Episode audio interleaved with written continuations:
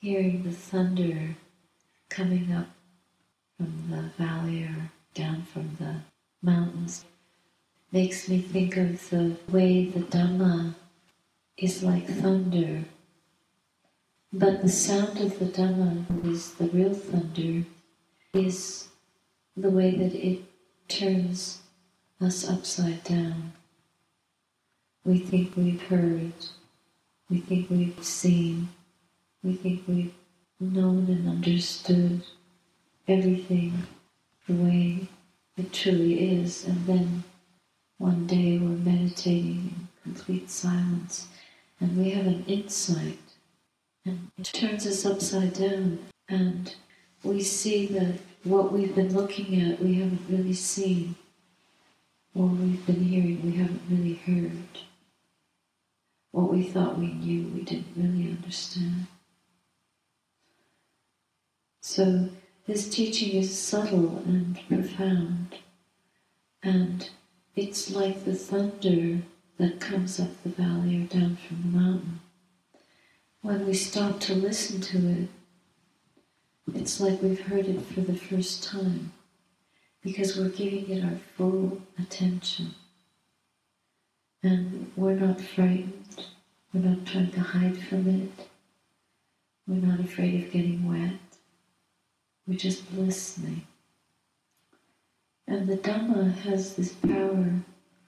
It teaches us how to stop and listen, how to stop and understand, how to stop and taste the present moment, how to breathe, how to be consciously alive. And this is the power of the Dhamma. It's like silent thunder. What is thunder? It's that sudden realization of things, of the heart, of the breath, of the mind, exactly as it is, and not as we believed it to be, through the filter of conceptual opinion, conditioning, other people's opinion, or our preconceived notion of things, but just through really being fully present in the moment, available to see the truth of things, the impermanence, the suffering, and the emptiness of things. So when we come to the teachings, if we come empty, this is a, a noble quality. How do we come empty when we're so full of worldly things, worldly uh, impulses, our social conditioning, our cultural conditioning, our psychological conditioning, our genetic, physical, environmental, etc. conditioning. How do we come empty to the present moment? And become empty by learning, training to empty the mind. That's what we're doing here. Breathing in, I know, I breathe in. Breathing out, I know, I breathe out. This breathing and paying attention and knowing the breath. What is the breath? And not demanding anything else from whatever we're experiencing other than what it has to offer. This is pretty easy to do for a moment, but it's very difficult to sustain. And right now in the world, we're facing on a larger scale the challenge of sustaining life, sustaining our way of living, our lifestyle, in a way that we've known it for a long time. Because things are happening in the world far beyond our control and far beyond our means of ever governing or guiding or navigating. So it some frightening things too. But we can always come back to a place of trusting the moment and trusting what we can know about our present experience without attaching to any particular result other than the purity of our intention, the purity of our attention, and the purity of our being. These are very important ways of facing experience. And as monastics, our training is based on a commitment that we have undertaken wherever we are and whatever we're doing to direct our attention and our intention towards knowing things for what they really are and giving ourselves to that training fully, not distractedly.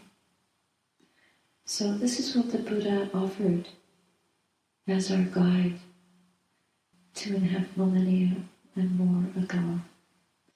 And we pick up this teaching in different ways according to our means and abilities and commitments. Some of us have families, work responsibilities, and so forth. But for those of us that are training on this path day in, day out, it's pretty clear that we have to do 100, 200% turning ourselves upside down, changing from the inside out. Is putting down all that we've learned and reteaching ourselves our own purity. We don't have to add anything we have more to remove the obstacles that we've learned, that we've taken on board, which are not listening, not paying attention, not purifying intention. So, when we walk with our alms bowls, as we've been doing recently, the way of walking with our alms bowl is the bowl is empty and we go and stand in the market, and people see us and they don't know what we are. So they come and ask, What are you doing? One woman came and said, What's that costume you're wearing? And we explained that it's not a costume. But of course, everyone is wearing a costume. But to everyone else, this looks like a costume. We're all dressed according to certain conventions. Nowadays, most anything goes. hair, blue hair, no hair, goes. But for us, this is um, it's an ancient way of being, and we're we're trying to emulate the Buddha. So we're wearing the very style of robe that he wore. And we have our main robes and pretty much robes, bowl, and a few accessories to keep warm. Simple, very simple. And the bowl is empty, and every day somebody fills it. So we've determined to, once we go to the market and have strangers fill our bowl. And these are not Buddhists that are filling our bowls. They're just people that see us standing there and they're curious and they usually try to put money in the bowl. And we'd say, no, we don't take money. Well, what do you take? Food. So that strikes a chord. Because that's not what our society promotes. People are out to get money. And greed is really what runs the world. But I wouldn't say 100%. There's a lot more in the world than greed. It's a pretty big force. So the kindness in people is touched. The generosity is suddenly woken up. And it's just just there, it's very present. But to to see people standing, not receiving money, not being greedy for money, but just wanting food is so unusual. Uh, I think the mother or the father and everyone suddenly wakes up and they want to feed us. Mm-hmm. So they go away and a little later they seem to reappear with some amazing offering. Whatever's on sale in the market starts to appear in our bowls, like some onions or scones, muffins, cookies, jar of honey. One time I got a bouquet of flowers. Not food, but it's food for the heart. And of course, all these things are sticking out of the bowl. And Eventually, we have to empty them out to make room for other offerings. But there is something really magical about emptying oneself in a very intentional way. We give up the world, we shave our heads, we wear a robe, we commit to a life of renunciation. And our bowl gets full of kindness, time and again, time and again, time and again.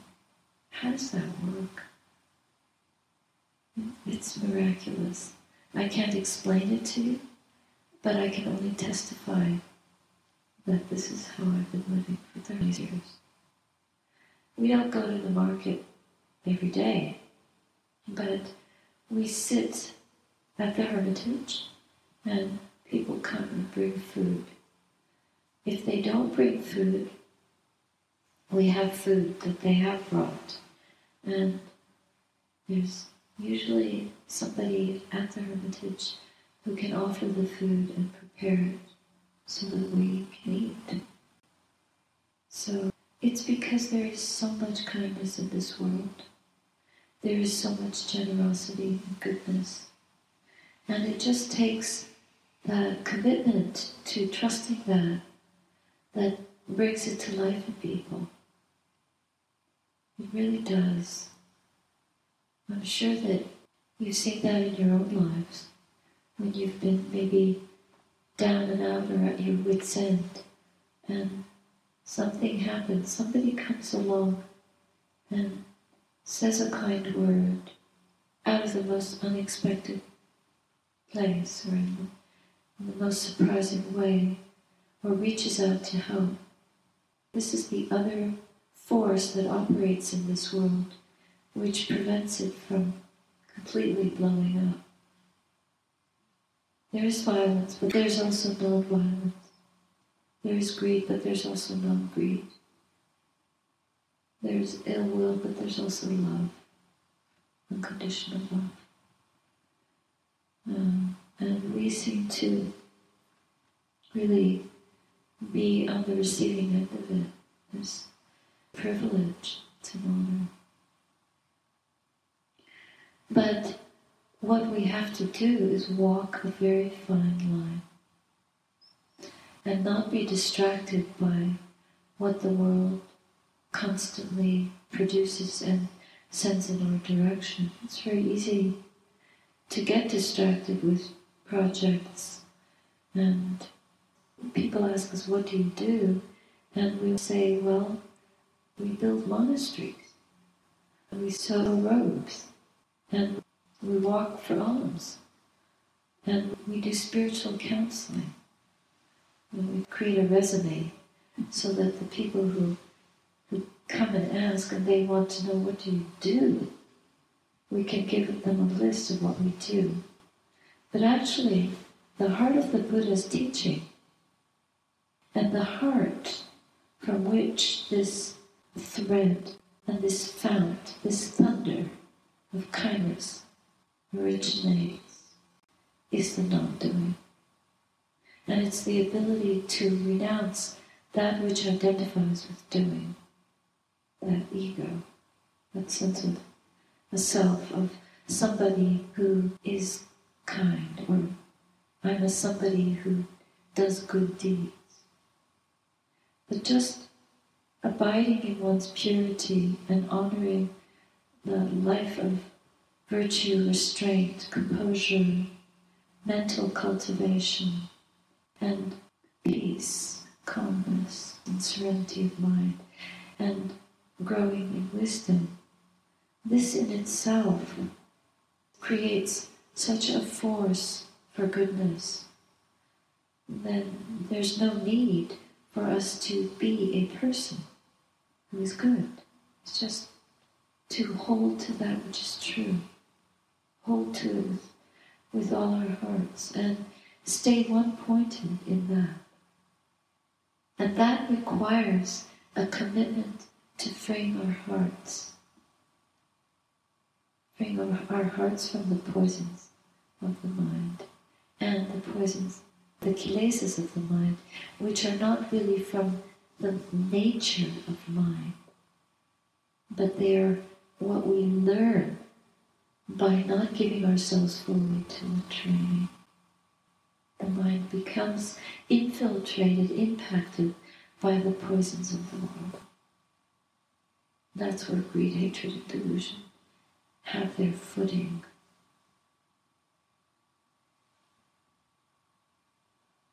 So it's through understanding how to develop the truth within us that we can take refuge in that which is true.